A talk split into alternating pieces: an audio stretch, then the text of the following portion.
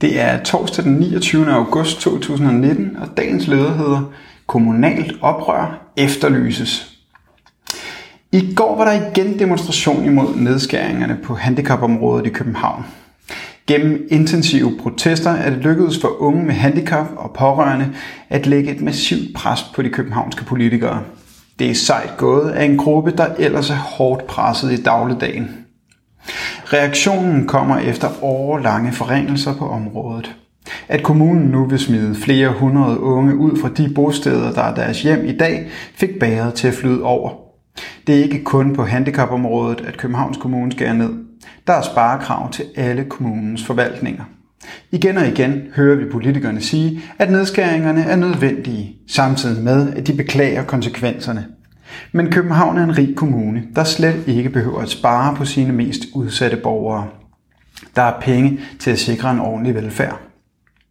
Problemet er, at København ikke må bruge sine egne penge på grund af budgetloven, der lægger snævre rammer for de penge, kommuner og regioner må bruge fire år frem i tiden. Det samme er tilfældet i alle landets kommuner. Overalt ser vi nedskæringer, ligesom København. Den nye regering siger, at den vil sikre bedre velfærd. Vi vil sikkert også opleve, at der kommer flere penge til opnummeringer i daginstitutionerne, og nok også til handicapområdet, hvor der begge steder har været markante protester.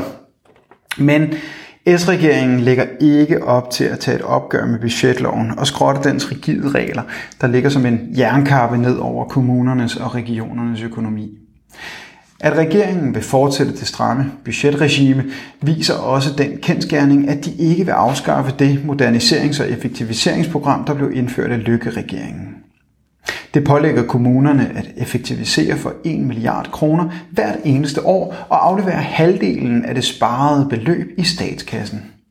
Det betyder, at allerede inden kommunerne starter forhandlingerne med regeringen om næste års økonomi, er der barberet en halv milliard kroner af i forhold til året før.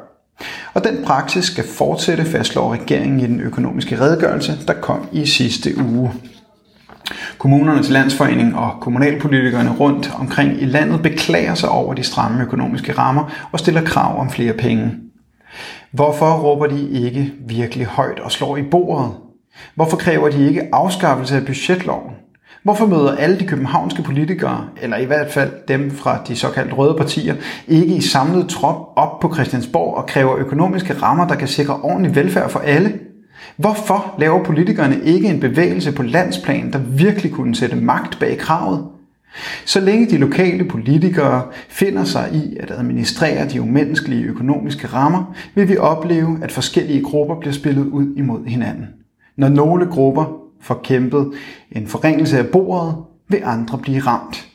Der er i den grad brug for et kommunalt oprør. Du har lyttet til dagens leder fra Arbejderen. Abonner på vores podcast på iTunes eller hvor du ellers hører din podcast. Du kan også klikke ind på arbejderen.dk for meget mere journalistisk indhold. Du er også velkommen til at følge Arbejderen på Facebook, Instagram eller Twitter, samt tilmelde dig Arbejderens daglige opdatering på Messenger. Vil du i kontakt med Arbejderens redaktion, kan det ske ved at sende en mail til redaktion